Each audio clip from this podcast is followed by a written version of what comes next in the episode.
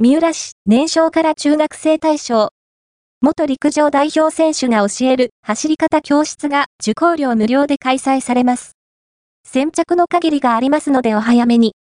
三浦市初声にある三浦市総合体育館にて、陸上元日本代表選手、浜田敦さんによる走り方教室が、2024年3月31日に開催されます。